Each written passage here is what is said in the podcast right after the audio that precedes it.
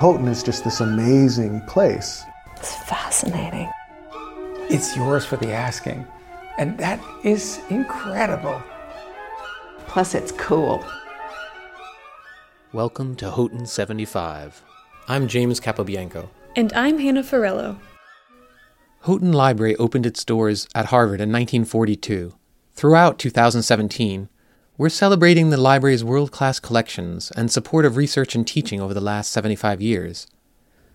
This podcast is only one of the ways to participate in our year long program of events that promises a unique glimpse of some of Houghton's most treasured holdings and the way they inspire scholars and students.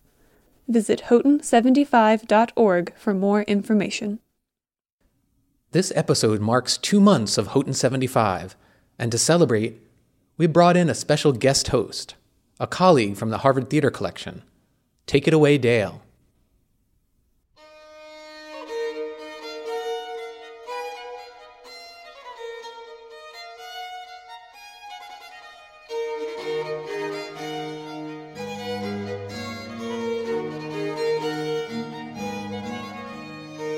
We all have a favorite author, someone whose books we read and reread with near worshipful admiration. But to what lengths would your love of literature take you? Would your devotion to, say, Shakespeare inspire you to forge a new play in his name? I'm Dale Stinchcomb, and I sat down with Deidre Lynch, Ernest Bernbaum Professor of Literature, to discuss one of the most audacious literary hoaxes in history, masterminded by a teenage fan turned fanatic.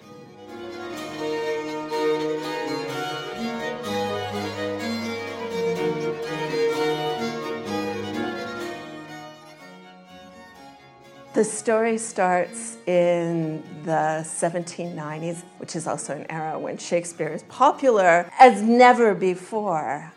A man named Samuel Ireland, a sort of wannabe antiquarian, someone who's making his living as an engraver, is presented by his teenage son with something in Shakespeare's handwriting.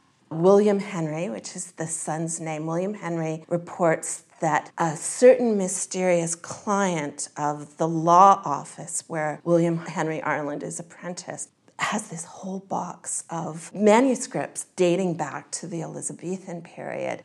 This mysterious Mr. H wants to remain anonymous, but this box is obviously just full of treasures because William Henry Ireland begins, I think, with a deed in Shakespeare's hand and goes on from there.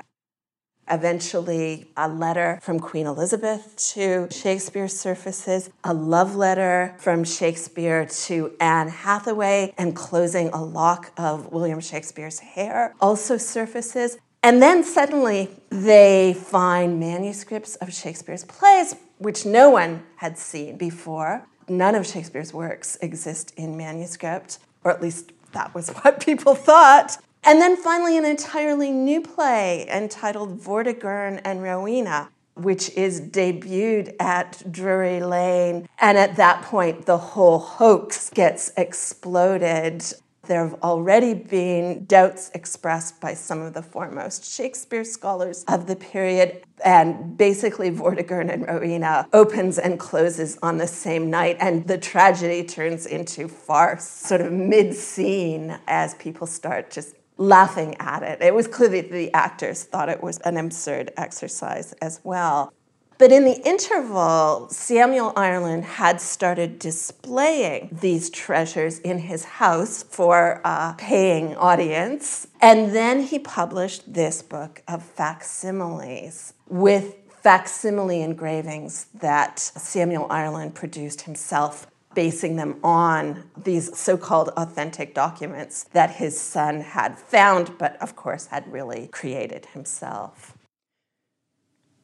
Samuel Ireland's book, Miscellaneous Papers and Legal Instruments Under the Hand and Seal of William Shakespeare, faithfully reproduced many of the documents his son William Henry had passed off as the bards. Ironically, it also afforded skeptics the chance to scrutinize them at length, hastening William Henry's exposure as a fraud. Eventually, William Henry Ireland publishes a Confessions in 1805, and in that he comes across as a real rogue. And I think another sign of his roguery would be the fact that he starts forging his own forgeries. Right. So he ends up making a career for himself, refabricating and forging his own forgeries, putting them together in extra illustrated volumes, and then selling them. We have one of them here, and it's really remarkable. It has manuscript accounts of the forgeries, along with tipped in pieces of what we suspect are forgeries of the forgeries in his Elizabethan hand. And so he's really advertising himself and publicizing himself around this episode for the rest of his life. But Samuel Ireland sadly goes to his grave still holding to the truth that these are in fact authentic.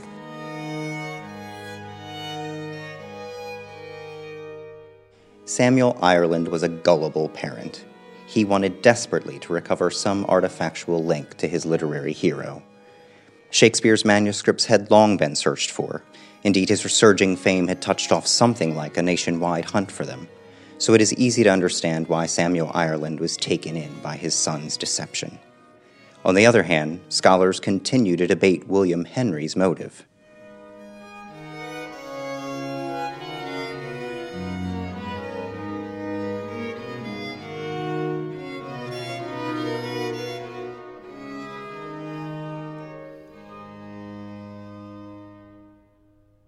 It's easy to see this as one lie leading into a host of other lies, but then again, he created nearly 10,000 lines in Shakespeare's hand, in the hand of his contemporaries. That is not something that you do without calculation, especially not at that age. So there are some scholars who believe that this was a calculated effort, and I think it's more mania than genius. I think mania is a good word for it, yes. There's a kind of overproduction. If he had stopped sooner, he probably would not have brought the shame upon his father's house that he ultimately did. Another context for this is that there have been a series of forgeries and hoaxes in 18th century culture before this. We know that William Henry Ireland knew very well the work of Thomas Chatterton, who had invented a medieval poet named Rowley and forged various medieval manuscripts that were supposed to have been the work of this Thomas Rowley, a monk in Bristol, I think in the 14th century. Horace Walpole had published the first edition of his Gothic novel, The Castle of Otranto, as a found document. The first edition says this manuscript was found in a library in the north of England. It was presented as sort of an antiquarian discovery. In the second edition, to which he signs his name, Walpole says, No, gotcha. this is an experiment in a new kind of novel. So there's lots of context for this. You would think after decades, people's wits would have been sharpened. William Henry's forgeries satisfied a real desire readers had then and still have today for greater intimacy with a famous author by giving them privileged access to Shakespeare's originals. One of the things that I love about the whole phenomenon is the ways in which it gets us thinking really hard about authenticity and what authenticity can possibly mean in a culture where everybody wants their own volume of Shakespeare. and Samuel Ireland is somebody who's invested in a kind of duplication industry. He's been making his living in part by engraving paintings so that paintings no longer exist only in one place at one time, but instead are accessible to a broader paying audience who get to participate in the cult of the artwork in ways that would not have been true if the technology of engraving didn't exist. This work actually answers a lot of questions that scholars had always wanted to know the answers to, which is why they found it so, so irresistible. They had an idea what Shakespeare was reading. And so when William Henry produces the books that have Shakespeare's signatures in them, we get an idea of the Shakespeare who we know existed, but we also get an idea of the Shakespeare that we wish we had evidence that existed. Shakespeare the moralist, you know, especially Shakespeare of this, this age.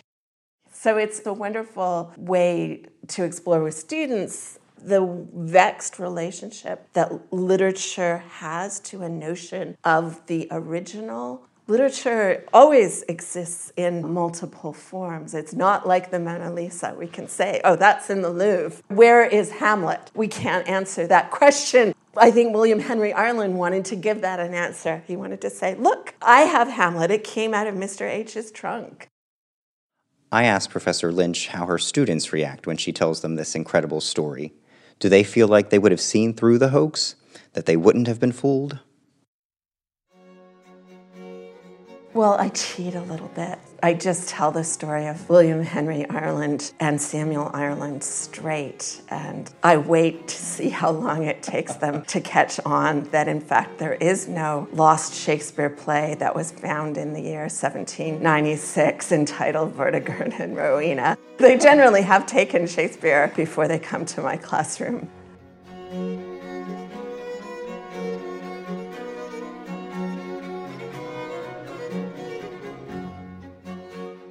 I think they're very interested in how people could love Shakespeare so much that they surrender all of their usual powers of judgment. I always tell this story when I introduce these materials about how James Boswell, Samuel Johnson's biographer, comes to Samuel Ireland's house, kneels and kisses one of the manuscripts and thanks God that he has lived to see this day. And he too, like Samuel Ireland, dies shortly afterwards. And he goes to his grave still thinking that there's been a trove of Shakespeare manuscripts discovered. I think they're interested in the strength of the feelings for Shakespeare that would have made it possible for William Henry Ireland to have fooled as many people for as long as, in fact, he did.